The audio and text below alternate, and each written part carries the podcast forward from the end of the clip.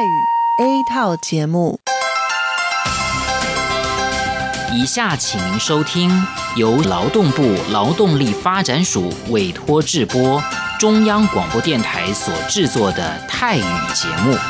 รายการต่อไปนี้ได้รับการมอบหมายให้จัดทำโดย กรมพัฒนากำลังแรงงาน กระทรวงแรงงาน ไต้หวันสาธารณรัฐจีน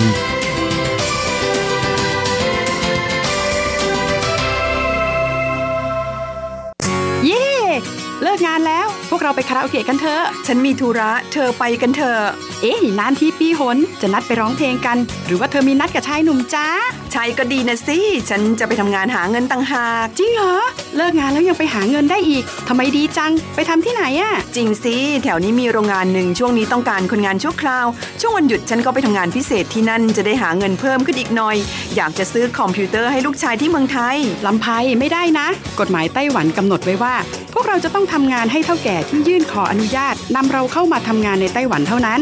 การไปทำงานที่อื่น ถือว่าผิดกฎหมาย หากถูกจับได้จะถูกยกเลิกไปอนุญาตทำงาน ไม่เพียงถูกส่งกลับประเทศ ต่อไป ก็เข้ามาทำงานในไต้หวันไม่ได้อีกแล้วฮะรุนแรงขนาดนั้นเลยเหรอ จะถูกส่งกลับประเทศไม่สามารถมาทำงานไต้หวันได้อีก งั้นฉันก็ไม่มีทางหาเงินส่งลูกเรียนมหาวิทยาลัยนะสิงั้นก็แย่กว่าเดิมมาสิ ใช่แล้ว ในเมื่อเราเข้ามาทำงานในไต้หวันแล้ว ก็ควรต้องปฏิบัติตามกฎหมายไต้หวัน จึงจะมีโอกาสหาเงินส่งกลับไปช่วยเหลือครอบครัว ฉันว่าเธอไปร้องเพลงกับฉันดีกว่านะอืมถูกอย่างที่เธอว่านั่นแหละ ฉันว่าฉันทำงานตามที่ระบุในสัญญาจ้างงานดีกว่า ไม่งั้นแทนที่จะหาเงินได้เยอะกว่าเดิมกลับถูกส่งตัวกลับประเทศซะนี่ ใช่แล้วทำงานอย่างถูกต้องตามกฎหมายดีกว่า ตอนนี้ไปร้องเพลงกับพวกเราได้หรือยังล่ะ ผู้ช่วยที่ดีของไต้หวันจูงมือกันก้าวไปข้างหน้า กรมพัฒนากำลังแรงงาน ร่วมฝ่าฟันไปพร้อมกับคุณ สนับสนุนโดยกรมพัฒนากำลังแรงงาน กระทรวงแรงงานไต้หวัน วันดี สัปดาห์ที่แล้วเธอไปไหนมาเหรอทำไมไม่เจอเลย ใช่ ฉันกลับเมืองไทยมาเพิ่งกลับมาเมื่อวานก่อนที่เองแม่ดีจังเลย แต่ทำไมรีบกลับมาเร็วจังล่ะ ก็ต้องขอบคุณเท่าแก่ฉันละเท่าแก่ไปทำเรื่องให้ฉันเข้ามาทำงานไต้หวันอีกครั้ง โดยผ่านศูนย์บริการจ้างตรงของรัฐบาลไต้หวัน ฮะ การจ้างตรงคืออะไรเหรอ ทำยากไหม ไม่ยากเลยเท่าแก่บอกว่าสะดวกมาก แล้วก็ไม่ต้องผ่านบริษัทจัดหางาน ไม่เพียงประหยัดค่าในหน้าที่เมืองไทยนะทำให้ฉันเก็บเงินได้เพิ่มขึ้น ช่วยให้ครอบครัวฉันมีชีวิตที่ดีขึ้นด้วย นอกจากนี้ฉันอยู่กับเท่าแก่มานาน คุ้นเคยกันดีการเดินเรื่องเข้ามาทำงานในไต้หวัน โดยวิธีการจ้างตรงเนี่ยยังทำให้ฉันได้ทำงานในสถานที่ที่คุ้นเคย ไม่ต้องเสียเวลาปรับตัวให้เข้ากับที่ทำงานใหม่ เท่าแก่ก็ไม่ต้องปวดหัว ว่าจะต้องเริ่มสอนคนใหม่ เป็นผลดีกับทุกฝ่ายเลยล่ะ แม่ดีจริง ๆ ผมเองสัญญาก็ใกล้ครบแล้วนะเนี่ย ต้องรีบกลับไปบอกข่าวดีให้เท่าแก่รู้แล้วล่ะ จะได้ให้เท่าแก่ ไปติดต่อที่ศูนย์บริการจ้างตรง เพื่อขอทำเรื่องให้ผมกลับมาทำงานไต้หวันใหม่ โดยวิธีจ้างตรงได้เลย แล้วก็จะต้องไปบอกข่าวนี้กับเพื่อนๆทุกคนให้ได้รู้กันด้วย ใช่ เรื่องดีๆ แบบนี้ต้องบอกต่อ จะได้ไปใช้บริการกันเยอะๆผู้ช่วยที่ดีของไต้หวันจูงมือกันก้าวไปข้างหน้า กรมพัฒนากำลังแรงงาน ร่วมฝ่าฟันไปพร้อมกับคุณ สนับสนุนโดยกรมพัฒนากำลังแรงงาน กระทรวงแรงงานไต้หวัน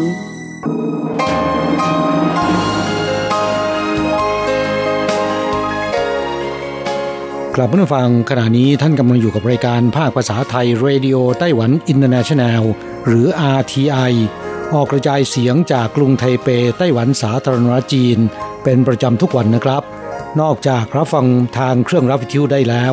ยังสามารถรับฟังรายการผ่านระบบออนไลน์ได้ที่ thai.rti.org.tw หรือที่ RTI Fanpage นะครับ ขอเชิญติดตามรับฟังรายการของเราได้ ตั้งแต่บัดนี้เป็นต้นไป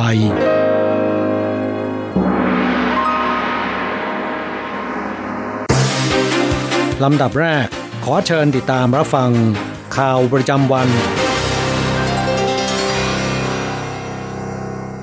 สวัสดีครับคุณผู้ฟังที่รักและเคารพทุกท่านครับวันนี้ตรงกับวันพุทธที่ 30 ตุลาคมปีพุทธศักราช 2562 นะครับำหรับข่าวประจำวันจาก RTI ในวันนี้ก็มีผมกฤษณัยสายประพาสเป็นผู้รายงานครับ เรามาเริ่มต้นกันที่การเตรียมเปิดเสรีไปรษณีย์น้ำหนักเกิน 500 กรัมขึ้นไปตั้งแต่เดือนหน้าเป็นต้นไปนะครับครับเมื่อปลายปี 2018 คือปีที่แล้วนะครับไต้หวันสาธารณจีนนั้นได้มีการแก้ไขกฎหมาย ว่าด้วยกิจการการผูกขาดไปรษณีย์โดยจะเปิดเสรีให้เอกชนเข้ามาประกอบกิจการไปรษณีย์ที่มีน้ำหนักเกิน 500 กรัมนะครับ โดยกระทรวงคมนาคมไต้หวันนั้นได้ระบุครับว่า จะเริ่มเปิดเสรีตั้งแต่วันที่ 1 พฤศจิกายนศกนี้เป็นต้นไปครับ ครับกรมไปรษณีย์และโทรเลขกระทรวงคมนาคมไต้หวันเปิดเผยว่าที่ผ่านมานะครับไปรษณีย์รับส่งจดหมายและพัสดุเนี่ยไม่เกิน 2 กิโลกรัมครับแต่ว่ากฎหมายได้มีการเปลี่ยนแปลงเมื่อปีที่แล้ว ได้ผ่อนปลนเหลือเพียง 500 กรัม หรือเท่ากับน้ำหนักของจดหมายทั่วไป 13 เท่าขึ้นไป จะอนุญาตให้เอกชนเข้ามาประกอบการได้ โดยค่าขนส่งจะเริ่มตั้งแต่ 8 NT แต่ว่าไม่เกิน 104 NT หากฝ่าฝืนก็จะมีโทษปรับมากขึ้นจากเดิม 1-5แสน NT เป็น 2 แสนถึง 1 ล้าน NT ครับครับจากสีการให้บริการพัสดุไปรษณีย์น้ำหนัก 500 กรัมขึ้นไปนี่นะครับที่ผ่านมาในช่วง 2 ปีนั้นคาดว่า จะมีมูลค่าถึง 100 ล้าน NT ครับทางนี้การแก้ไขกฎหมายดังกล่าวของไต้หวันนั้น ก็เพื่อสอดคล้องกับระเบียบของข้อตกลง CPTPP และความตกลงการค้า TISA ที่ไต้หวันกำลังขอเข้าเป็นสมาชิกอยู่นะครับ อีกข่าวหนึ่งครับเป็นข่าวเกี่ยวกับทางด้านแรงงานในไต้หวัน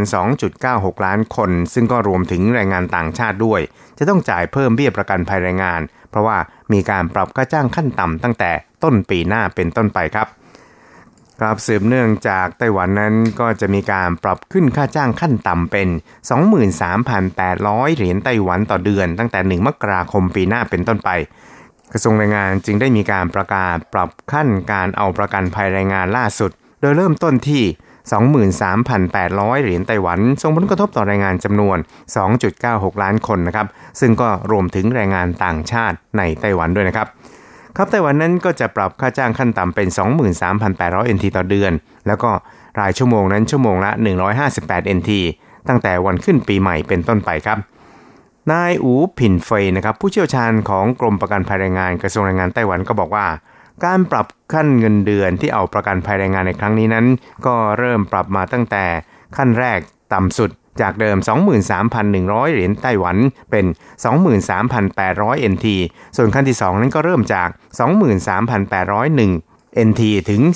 24,000 NT นะครับ โดยในช่องหมายเหตุนั้นระบุให้ผู้ที่มีค่าจ้างไม่ถึงระดับค่าจ้างขั้นต่ำนั้น ก็ให้เอาประกันในขั้นที่ต่ำกว่าขั้นที่ 1 ก็คือ 23,100 NT ครับครับการปรับขั้นเอาประกันภัยแรงงานดังกล่าวนั้น จะทำให้ ผู้ที่ใช้แรงงานจำนวน 2.96 ล้านคนได้รับผลกระทบนะครับ คือต้องจ่ายเบี้ยประกันเพิ่มขึ้นทำให้กองทุนนั้นจะมีรายได้เพิ่มขึ้นประมาณปีละ 2.5 พันล้าน NT ครับ นอกจากเบี้ยประกันภัยแรงงานแล้ว ที่จะมีการปรับเพิ่มตามค่าจ้างขั้นต่ำที่ปรับเพิ่มแล้วนะครับ เบี้ยประกันสุขภาพนั้นก็จะต้องปรับเพิ่มตามไปด้วย ตามสัดส่วนที่มีการปรับเพิ่มค่าจ้างขั้นต่ำนะครับ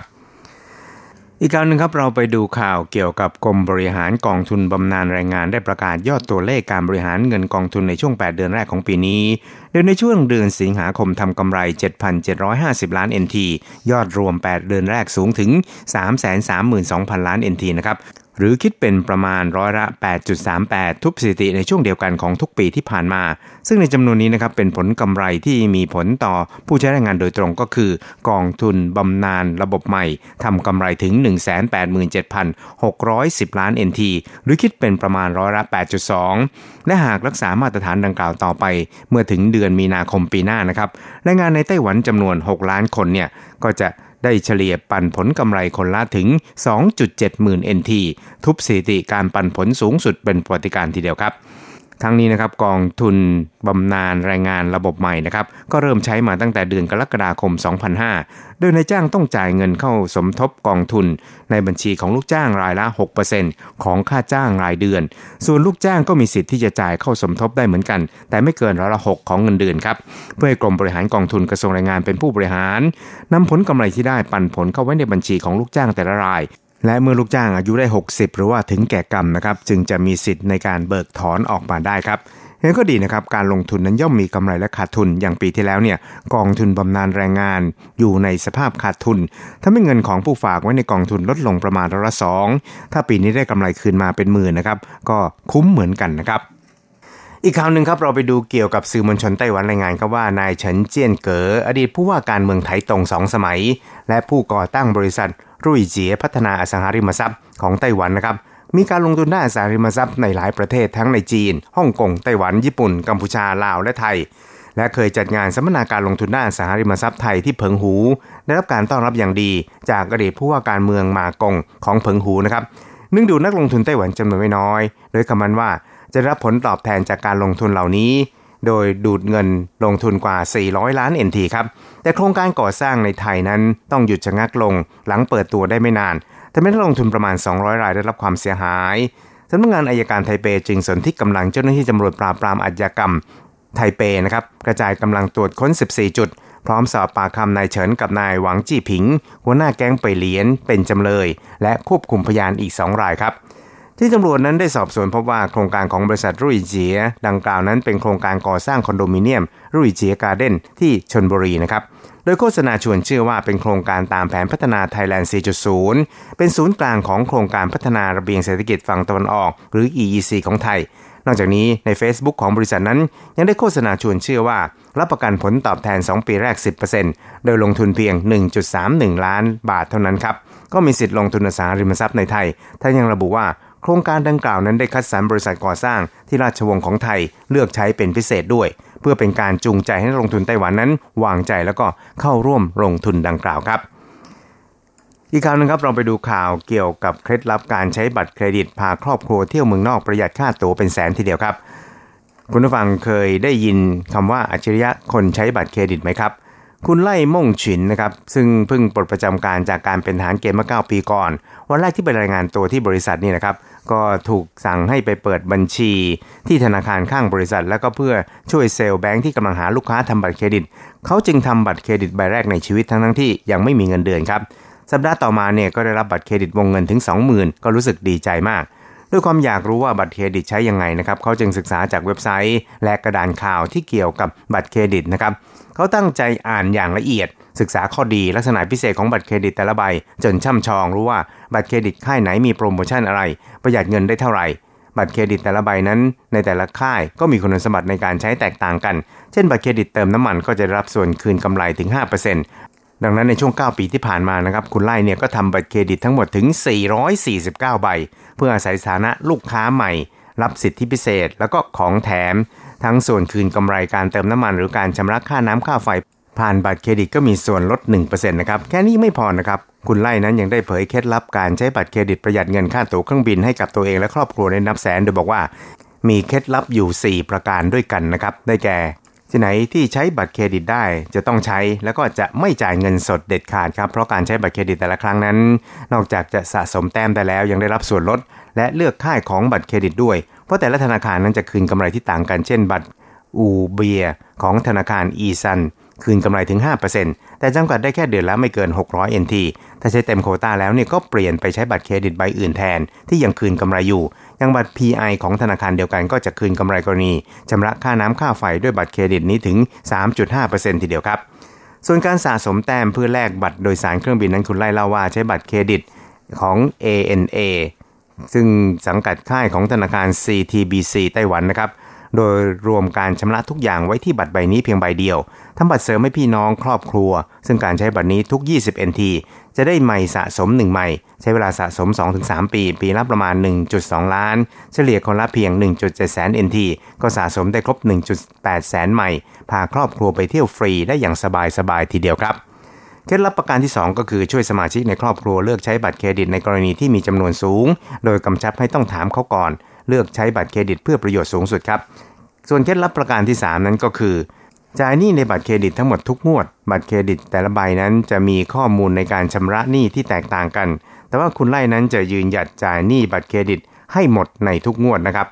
ซึ่งเขาได้อาศัยการจดบันทึกด้วยโปรแกรม Excel แล้วก็ใบทวงหนี้ e-bill ช่วยเหลือความจำ ประการสุดท้ายก็คือการแยกแยะ e-bill ของแต่ละแห่งด้วยกลไกของ Gmail จะได้ไม่สับสนกับโฆษณาแล้วก็อีเมลขยะอื่นๆนะครับ ครับนั่นก็เป็นข่าวไต้หวันในวันนี้ รายงานโดยกระผมกฤษณัยสารพาดครับ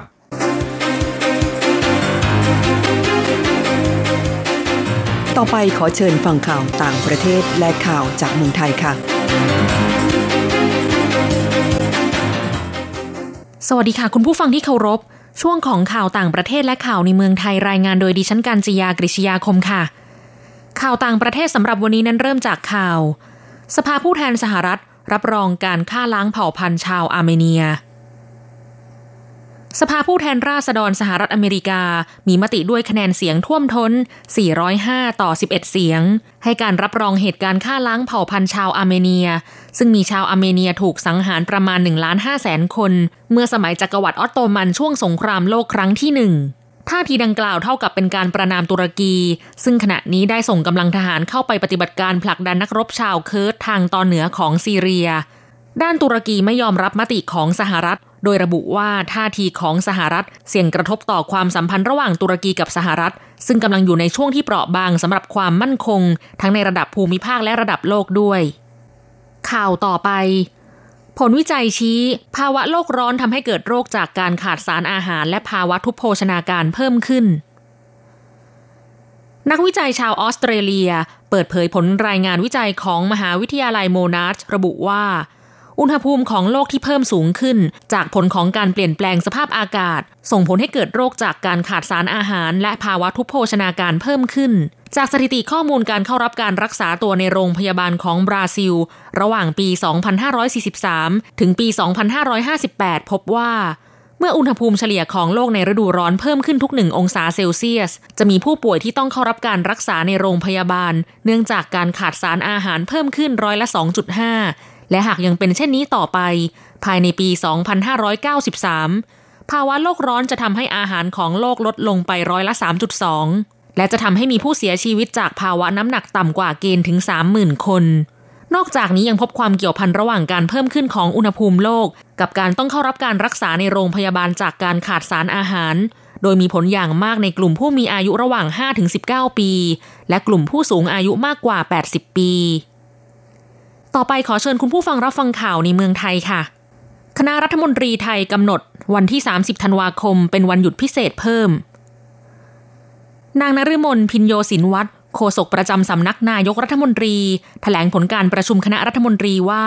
ที่ประชุมเห็นชอบกำหนดวันหยุดพิเศษเพิ่มเติมอีกหนึ่งวัน คือวันที่ 30 ธันวาคม 2562 เนื่องจากวันที่ 31 ธันวาคม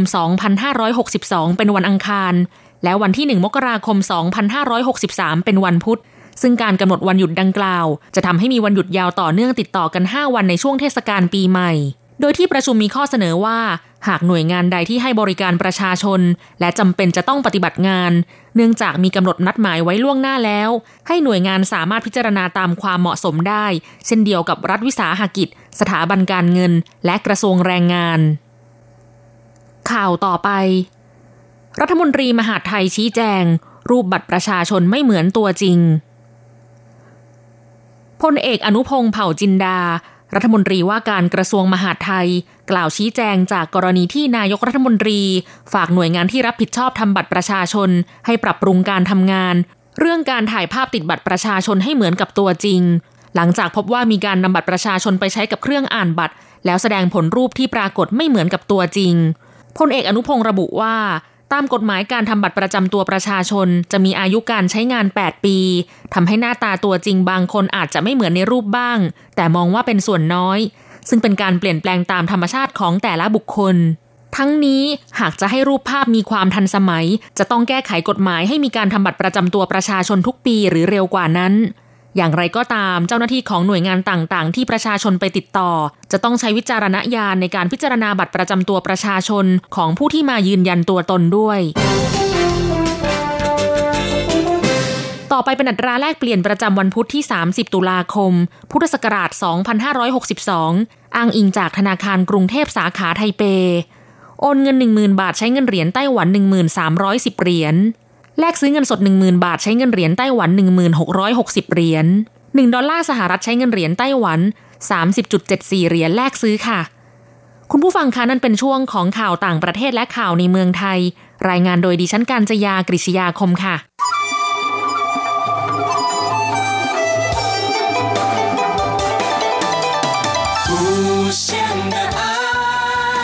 向全世界传开永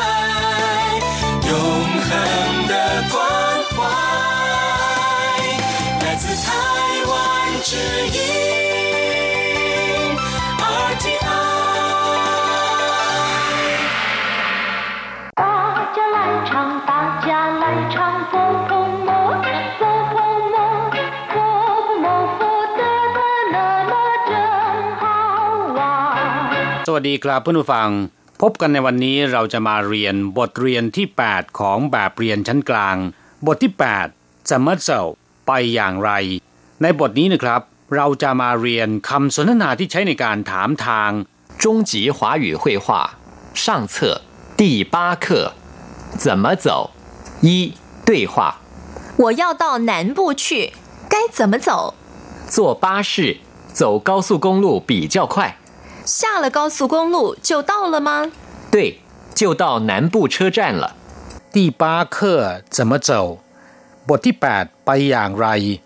นักท่องเที่ยวคนหนึ่งต้องการไปเที่ยวภาคใต้ แต่ไม่รู้จะไปอย่างไร จึงถามคนข้างทางที่เดินผ่านไปมาว่า我要到南部去该怎么走ผมจะไปทางใต้ ควรจะไปอย่างไรหนานปู่ก็คือภาคใต้ ตอนใต้ 我要到南部去ผมจะไปทางใต้该怎么走จะต้องไปอย่างไร คนข้างทางเมื่อถูกถามนะครับ ก็ตอบว่า坐巴士去走高速公路比较快นั่งรถบัสไปทางด่วนจะเร็วกว่า坐巴士ก็คือนั่งรถบัส หรือรถโดยสารประจำทาง走高速公路ไปทางด่วนปีเจ้าควายจะเร็วกว่า ถ้าเป็นปีเจ้ามั่นแปลว่า ช้ากว่าคำว่า ปีเจ้า แปลว่ากว่า แปลว่า เปรียบเทียบนะครับ อย่างเช่นว่า ปีเจ้าเกาสูงกว่า ปีเจ้าอาย เตี้ยกว่า ปีเจ้าเศร้าผอมกว่า ปีเจ้าพังอ้วนกว่า ปีเจ้าห่าดีกว่า ปีเจ้าห้วย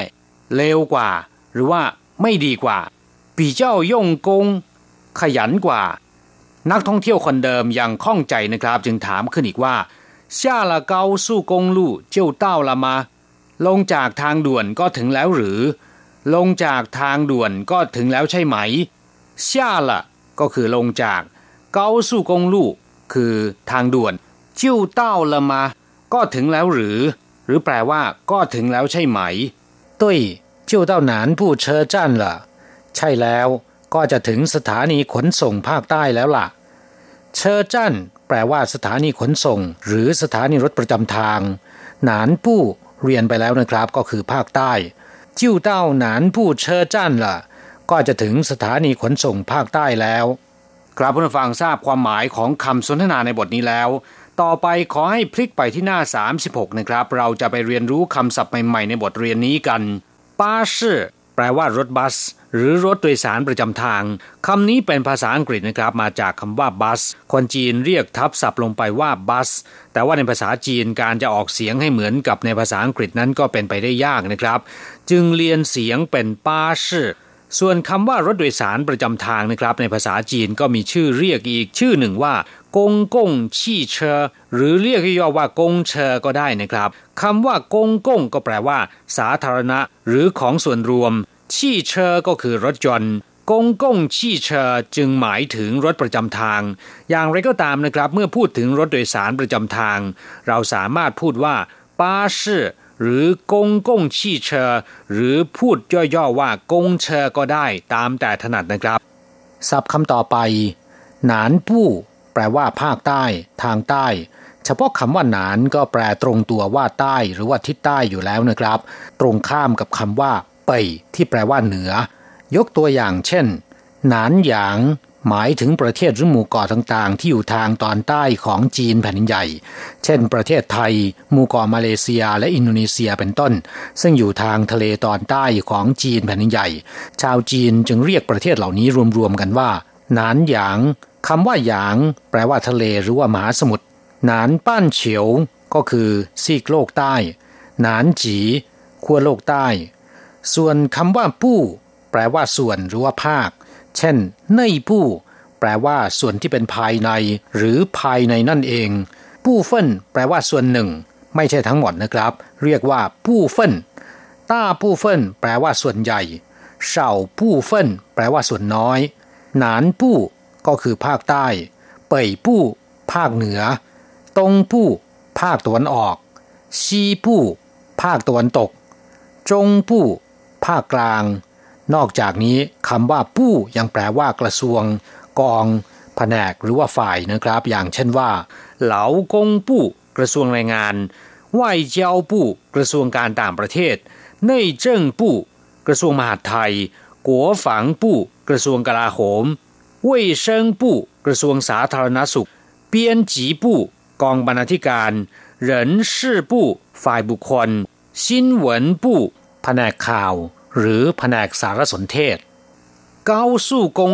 แปลว่าทางด่วน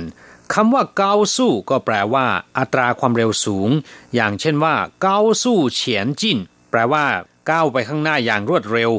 เกาสู้เถลู่รถไฟความเร็วสูง อีกคำหนึ่งที่มีความหมายเช่นเดียวกับเกาสู้ก็คือควายสู้นะครับ ซึ่งก็แปลว่า อัตราความเร็วสูงเช่นกัน ส่วนคำว่ากงลู่แปลว่าถนน ทางหลวงหรือว่าไฮเวย์นะครับ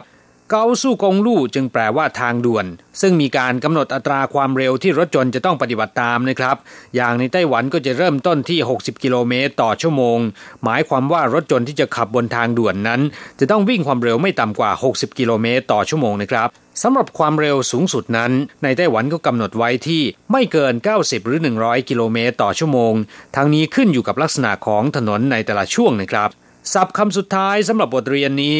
เต้า ชี่แปลว่าไป เช่นเต้าจงปู้ชี่ไปภาคกลาง เต้าไถเป่ยชี่ไปไทเป เต้าหัวเชอจ้นชี่ไปสถานีรถไฟคำว่าเต้าเพียงคำเดียวก็มีความหมายถึงหรือบรรลุถึงนะครับ เต้าฉีก็คือถึงกำหนด หรือครบกำหนด เต้าตาไปถึงอย่างเช่นว่าเฟจีเชอเตียนจงเต้าตา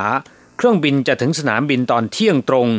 เต้าละ ถึงแล้วเวลาที่เราจะไปเที่ยวที่ไหนสักแห่งหนึ่งนะครับ เมื่อถึงจุดหมายปลายทางเราก็จะบอกว่า เต้าละเต้าชู่ แปลว่าทุกขนทุกแห่งทั่วไป ส่วนคำว่าชี่นะครับ แปลว่าไป จากไปอย่างเช่นว่าชี่เหลียว จะไปหรือจะอยู่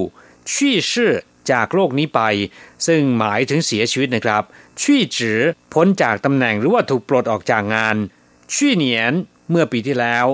แต่เมื่อนำเอาเต้าและชี่มาใส่ไว้หน้าและท้ายประโยคนะครับ ก็จะมีความหมายว่าไปเฉยๆนะครับครับผู้ฟังหลังจากเรียนรู้คำศัพท์ในบทเรียนนี้ผ่านไปแล้ว ต่อไปขอให้พลิกไปที่หน้า 37 ไปที่หน้าแบบฝึกหัดนะครับ เราจะไปฝึกพูดกับคุณครู三练习今天我要去买菜你怎么去坐巴士去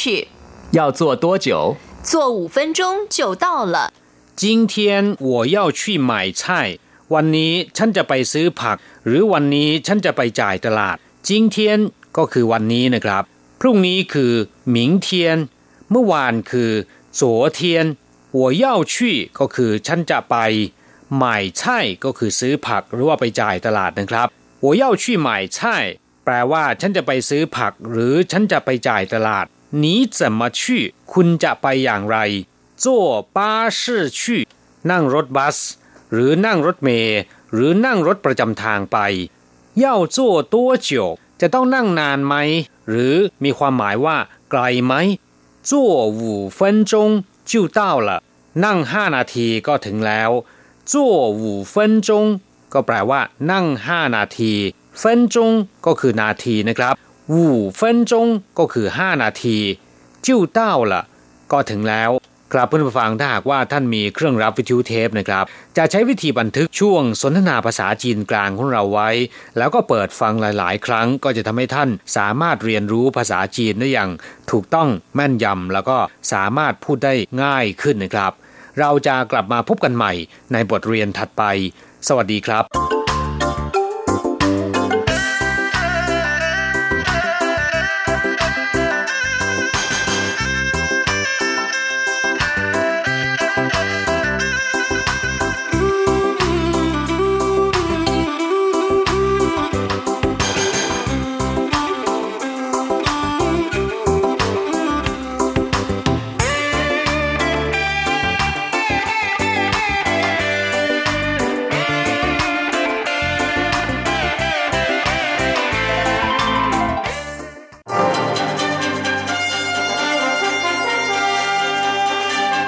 รับฟังรายการภาคภาษาไทย Radio Taiwan International หรือ RTI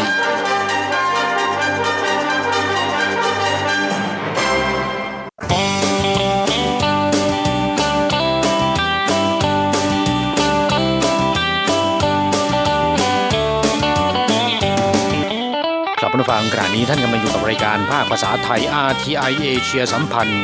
ลำดับต่อไปขอเชิญท่านมาร่วมให้กำลังใจแด่เพื่อนแรงงานไทยที่ประสบปัญหาและความเดือดร้อน ในช่วงไขปัญหาแรงงาน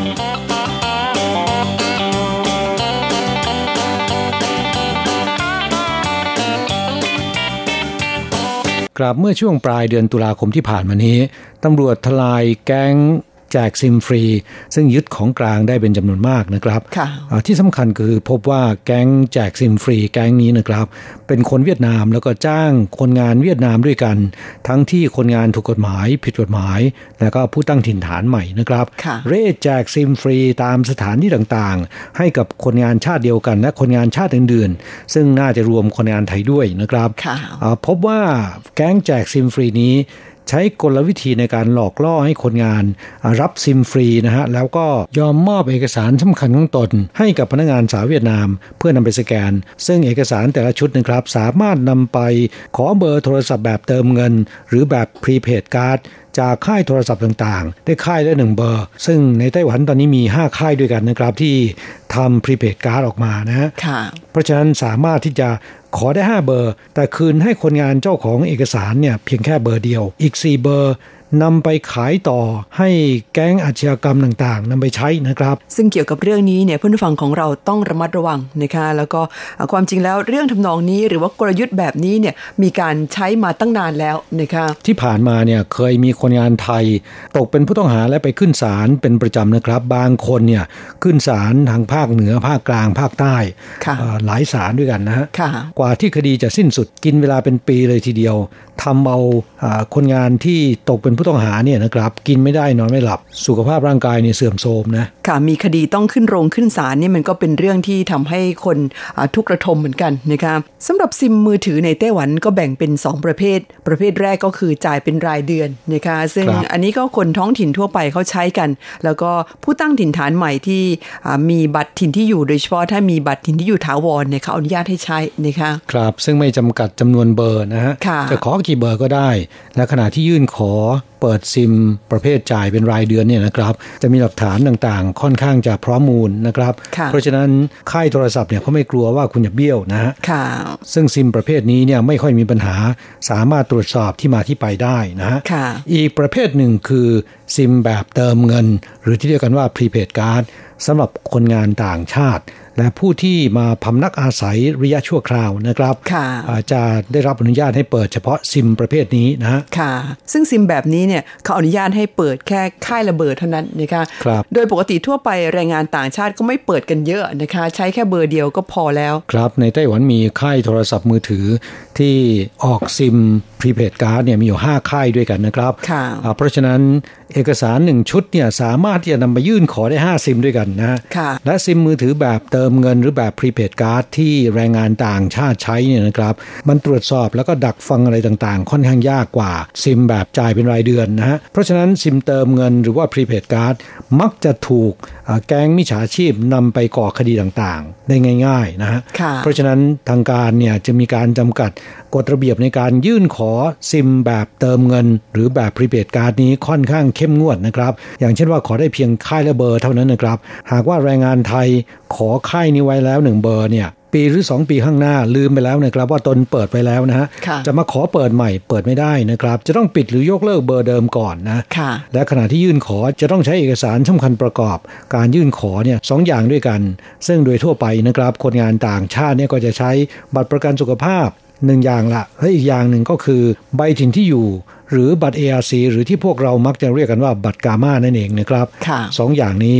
ไปยื่นขอเปิดซิมถึงจะได้นะฮะค่ะ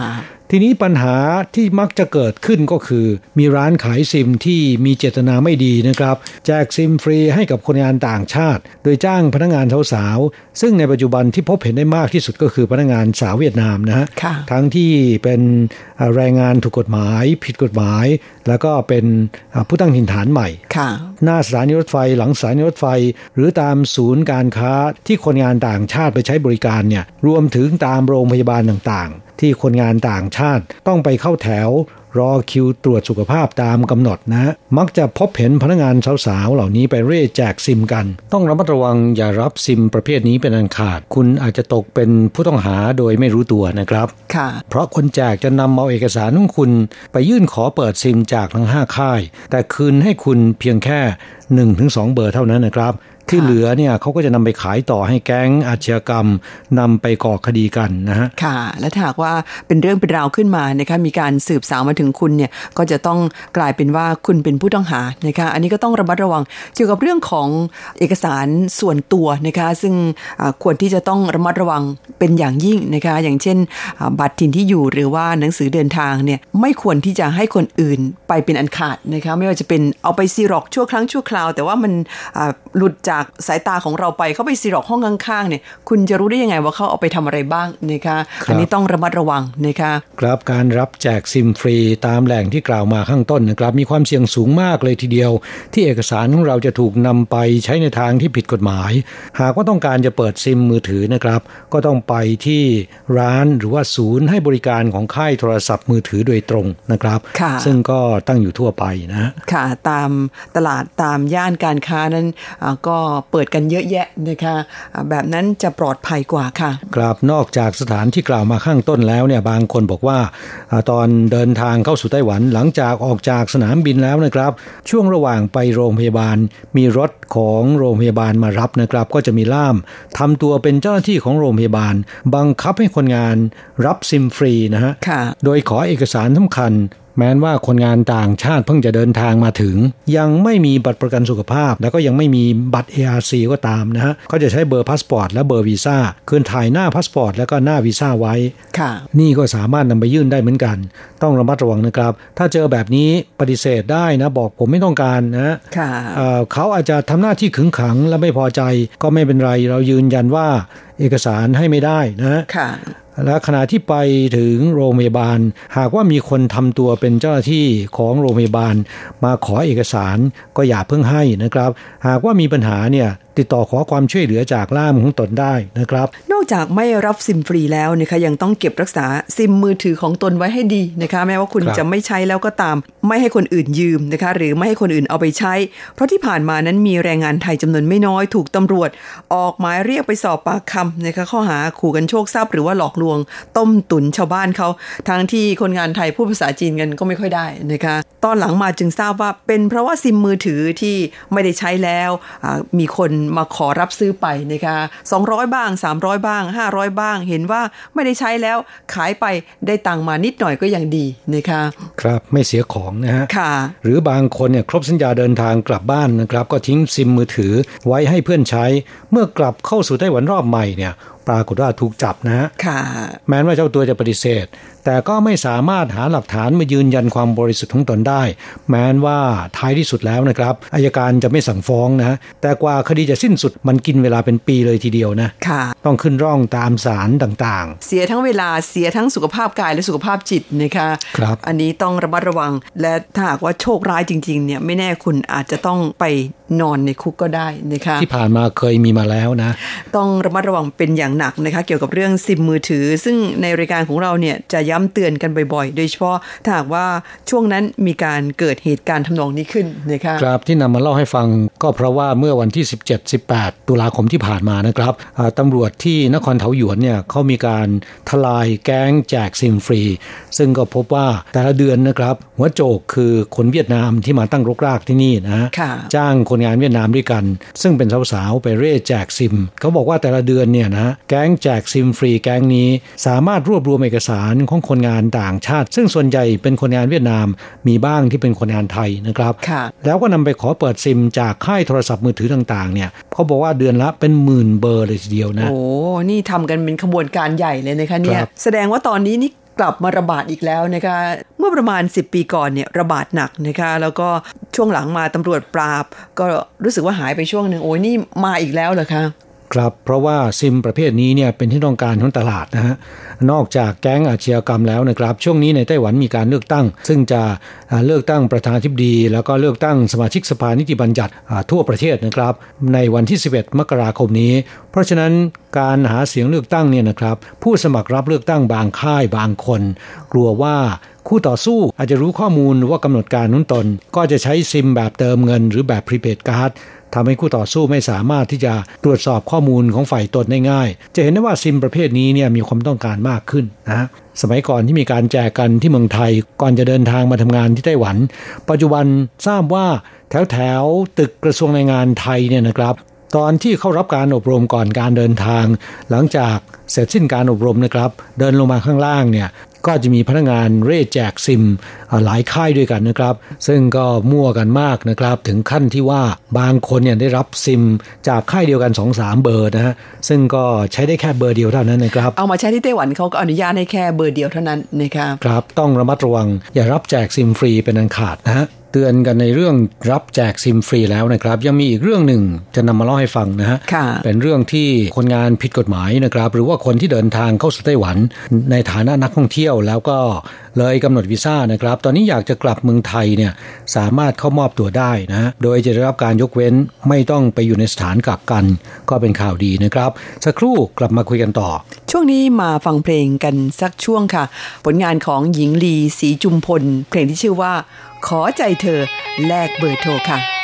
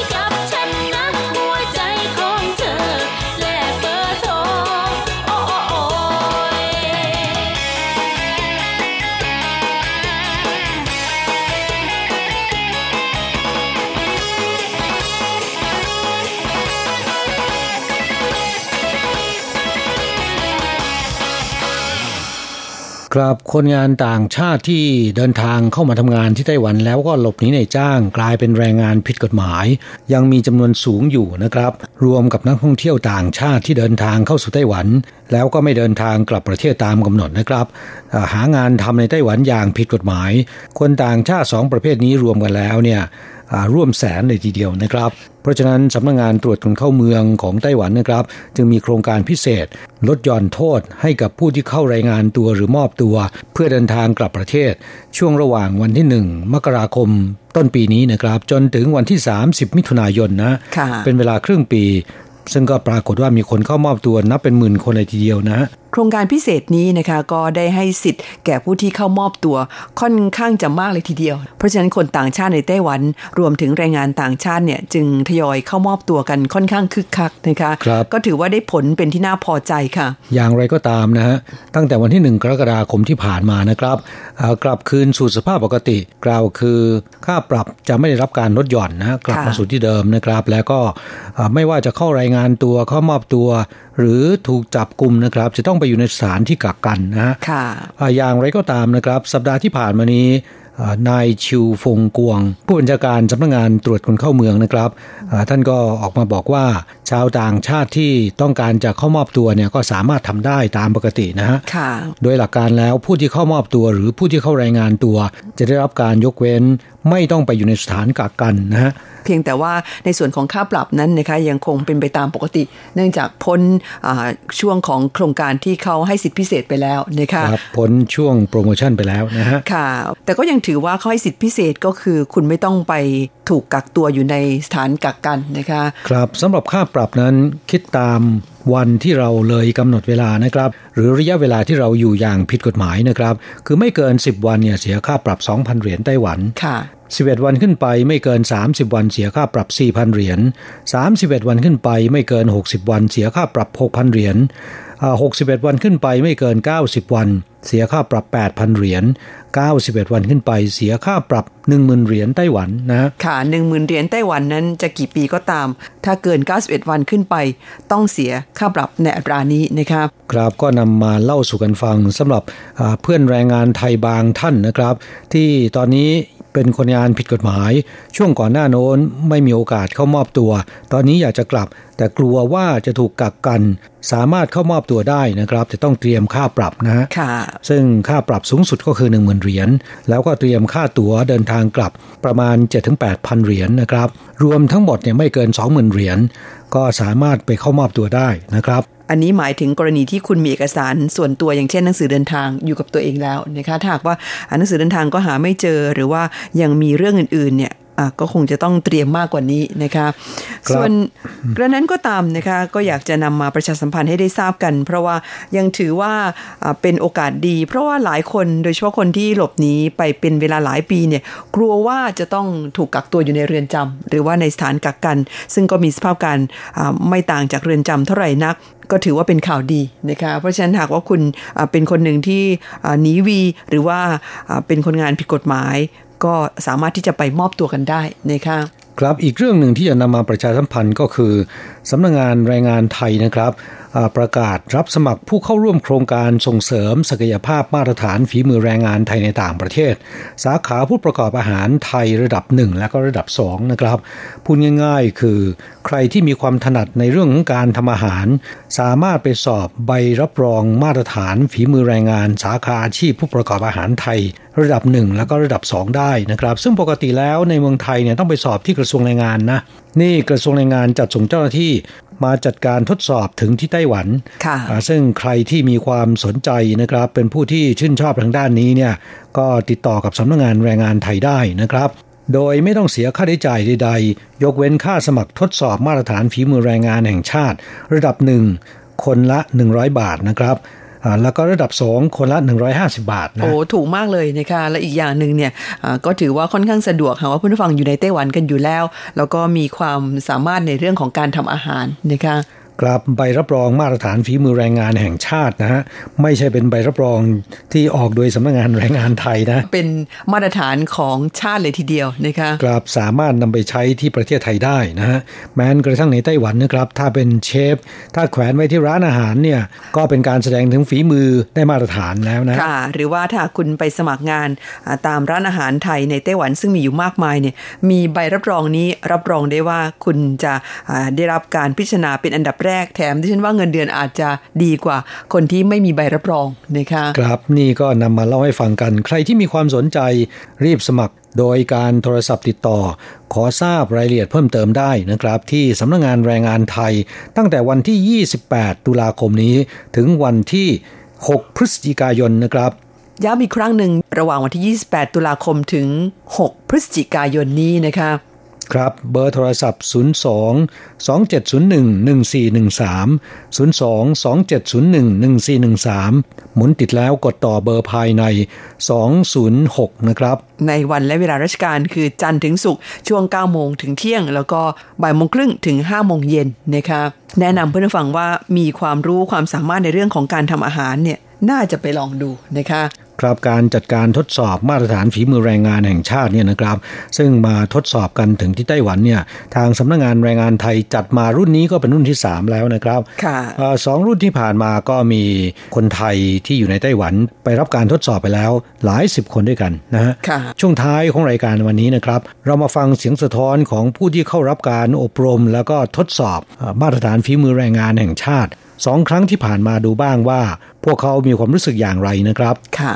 ชื่อธัญพรนะคะ อยู่ที่เถาหยวนนานขาน มาที่นี่นี่ประมาณ 16 ปีละ วันนี้รู้สึกดีใจประทับใจ แล้วก็ตื่นเต้นนิดๆอะค่ะ เพราะว่ามันเป็นครั้งแรกเนาะที่ได้มาทำในสิ่งที่สนใจ ปกติเนี่ยจะ เป็นอาหารจีนค่ะ เพราะว่าแม่แฟนเนี่ยเขาจะทำเกี่ยวกับบะจ่างโลจงซึ่งเป็นอาหารของที่นี่เลย แล้วจะไม่ค่อยได้โชว์ฝีมืออาหารไทยเลย แล้วก็ดีใจมากที่เนี่ยค่ะกรมสำนักงงานแรงงานเนี่ยได้จัดกิจกรรมนี้ขึ้น ได้เยอะมากเลยค่ะตั้งแต่อาจารย์เข้ามาเนี่ยนะคะ ความรู้อาจารย์แน่นเยอะมาก ตั้งแต่อาจารย์พูดออกมานี่คือความรู้ล้วนๆเลยค่ะ โอ้ยแน่นอน เพราะว่าช่วงนี้เนี่ยเรามีการจัดกิจกรรมที่เกี่ยวกับไทยๆเนี่ยนะคะเยอะมากไม่ว่าจะสอนคนจีนที่นี่นะคะ เกี่ยวกับเรื่องอาหารไทยเนี่ยเป็นอะไรที่มีชื่อเสียงที่สุด แล้วก็คนจีนเนี่ยเขาจะชอบเกี่ยวกับอาหารไทยมาก เพราะฉะนั้นเนี่ยเราจะมีกิจกรรมอย่างนี้เนี่ยเกิดขึ้นไม่ว่าจะเอาอาหารไทยเนี่ยไปโชว์ในกิจกรรมต่างๆ หรือว่าเป็นการแสดงอาหารไทยนะคะ ก็คือวิธีทำตรงนั้นเลยเนี่ยให้ให้คนจีนอะไรเงี้ยเขาจะสนใจมาก แล้วก็อาจารย์มาสอนตรงนี้เนี่ยทำให้เรารู้จุดจุดยืน แล้วก็ทำให้รู้ว่าเราจะทำยังไงเนี่ยให้อาหารไทยของเราเนี่ยนะคะ ได้เจริญส่งเสริมอาหารไทยของเราเนี่ย ให้ก้าวหน้าตลอดเออให้มีชื่อเสียงต่อไปไปทั่วโลกขอบคุณค่ะนะคะก็สวัสดีค่ะดิฉัน ผู้ช่วยศาสตราจารย์สุวรรณีอาถานรงค์นะคะ ก็มาจากคณะเทคโนโลยีข้ากรรมศาสตร์นะคะ คณะคณะเทคโนโลยีการศาสตร์มหาวิทยาลัยเทคโนโลยีราชมงคลธัญบุรีค่ะวันนี้ก็เป็นโอกาสดีนะคะที่ได้มาเป็นวิทยากรในเรื่องของการเผยแพร่ในเรื่องของอาหารไทย และเป็นกรรมการทดสอบมาตรฐานอาหารไทยระดับที่หนึ่งนะคะก็อยากจะฝากให้คนไทยทุกคนเนี่ยช่วยกันดูแลศิลปะ วัฒนธรรม แล้วก็โดยเฉพาะอาหารไทยของเราเนี่ยให้ช่วยกันทำให้ถูกต้องให้เป็นมาตรฐานเดียวกันนะคะ แล้วก็ใช้วัตถุดิบของไทย นะคะ ช่วยกันส่งเสริมวัตถุดิบไทย แล้วก็ขอให้คนไทยเนี่ยช่วยกันดูแลคนไทยด้วยกันที่นี่ แล้วก็ให้กำลังใจซึ่งกันและกัน เพื่อจะได้ประสบความสำเร็จไปด้วยกันนะคะ เราก็ช่วยกันให้คนไทยเนี่ยมีคุณภาพชีวิตที่ดีนะคะ แล้วก็ประกอบอาชีพแล้วก็ประสบความสำเร็จในเรื่องของการ ทุกๆอาชีพ โดยเฉพาะการคนที่มาทำอาหารนะคะเปิดร้านอาหารไทย ก็ขอให้ประสบความสำเร็จ และช่วยกันดำรงรักษาวัฒนธรรม ในเรื่องของอาหารไทยกันไว้ให้ดีๆนะคะแล้วก็อย่าลืมใช้วัตถุดิบไทยนะคะไอ้ตรงนี้ก็สำคัญเพื่อให้คนที่เมืองไทยเนี่ยสามารถประกอบอาชีพ ไม่ว่าก็จะเป็นเกษตรกรนะคะที่ ทำวัตถุดิบอาหารไทยดีๆ ส่งออกมาให้คนไทยในต่างประเทศได้ใช้กัน ก็ตรงนี้ก็ขอเป็นกำลังใจให้กับทุกท่านนะคะให้ประสบความสำเร็จ คนไต้หวันก็มีความขยันแล้วเห็นว่าคนไทยที่มาอยู่ที่นี่ก็ยิ่งขยันเลยนะคะ แล้วก็รู้สึกมีหัวความคิดก้าวหน้านะคะในการพัฒนาตนเอง แล้วก็เรียนรู้สิ่งใหม่ ๆ โดยเฉพาะทางกรมพัฒนาฝีมือแรงงานเนี้ยเขามาให้โอกาสนะคะในการที่ให้เรามาทดสอบ ในเรื่องของมาตรฐานอาหารไทยก็ทุกคนก็รู้สึกอยากจะมาทดสอบนะคะเพื่อพัฒนาตนเอง แล้วเราจะได้มีมาตรฐานในเรื่องของการทำอาหารไทยมากขึ้น แล้วก็ในเรื่องของความแตกต่างเนี้ย ทางนี้ก็มีวัตถุดิบที่สามารถใช้ได้ เราก็สามารถใช้วัตถุดิบในที่นี่ก็ได้นะคะเวลาเปิดร้านอาหารไทยทำให้ต้นทุนวัตถุดิบของเราเนี้ยถูกลงแล้วก็มันได้ของคุณภาพดี แต่บางสิ่งบางอย่างเนี่ยมันหาไม่ได้ที่นี่ที่นี่นะคะ เราก็นำเข้าวัตถุดิบจากต่างประเทศ แต่ทุกคนเนี่ยก็ร่วมมือร่วมใจกันที่จะเรียนรู้แล้วก็นำความรู้เนี่ยไปใช้เพื่อไปประกอบอาชีพนะก็เห็นว่าก็ผสมกลมกลืนนะคะ วัฒนธรรมไทยจีนเนี่ยก็ไปด้วยกันได้ดีนะคะ อาหารก็ เราก็แลกเปลี่ยนซึ่งกันและกัน แต่ของเราเราก็อย่าลืมที่จะเผยแพร่ให้เขาเนี่ยบริโภคอาหารไทยให้มากขึ้น เพราะอาหารไทยเนี่ยมันมีคุณสมบัติที่ดี ในเรื่องของเครื่องเทศและสมุนไพรอะช่วยในเรื่องของสุขภาพ แล้วคนไต้หวันเองเนี่ยเขาก็ดูแลสุขภาพในเรื่องของการกินอาหารอยู่แล้วนะคะเพราะนั้นเราก็ช่วยกันส่งเสริมอาหารไทย แล้วก็อย่าลืมทุกคนเราทำอาหารไทยแล้วเราก็ต้องดูแลตัวเองด้วยนะคะ ให้มีสุขภาพที่ดี เพื่อมีคุณภาพชีวิตที่ดีนะคะที่อาจารย์มาสอนเนี่ยเอาไปใช้ทำเป็นเมนูไปขายได้เลยนะคะ แต่ถ้าเป็นบางประเทศเนี่ยเขาไม่มีโอกาสที่เป็นเจ้าของร้านหรือทำเองทำขายเองเนี่ยเขาก็อบรมแล้วเขาไม่สามารถที่ไปนำเสนอหรือไปขายได้นะคะ แต่ตรงนี้ก็มั่นใจเลยคนที่มาอบรมเนี่ยก็สามารถทำเองได้ด้วยตัวเอง แล้วก็สามารถไปประกอบอาชีพได้เองได้ด้วยนะคะ เพราะนั้นตรงนี้เขาก็ในเรื่องของรายได้เขาก็จะดีขึ้นนะคะ ก็ดีกว่าประเทศอื่นๆมองดูนะคะคุณผู้ฟังคะเวลาในรายการของเราวันนี้เหลือน้อยเต็มทีช่วงหลังนี้มาฟังเพลงสักหนึ่งเพลงก่อนจากค่ะ จากการขับร้องของอัศนีวัดสันนะครับ เพลงที่ชื่อว่าหัวใจสะอ่อน หลังจากนั้นเราทั้งสองต้องกล่าวคำอำลากับผู้ฟังไปชั่วคราวนะครับ จะกลับมาพบกันใหม่ที่เก่าเวลาเดิมในสัปดาห์หน้าสำหรับวันนี้ สวัสดีครับ สวัสดีค่ะ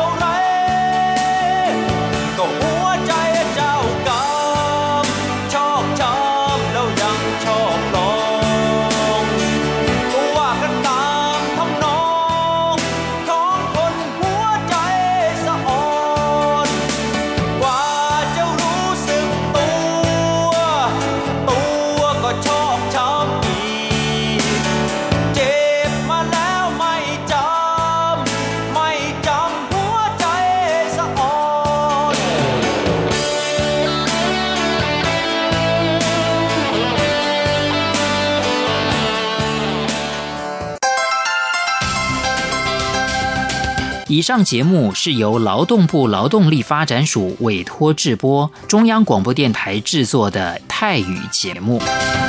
ที่ท่านรับฟังจบลงไปแล้วนั้นเป็นรายการที่ได้รับมอบหมายให้จัดทำโดย กรมพัฒนากำลังแรงงาน กระทรวงแรงงาน ไต้หวันสาธารณรัฐจีน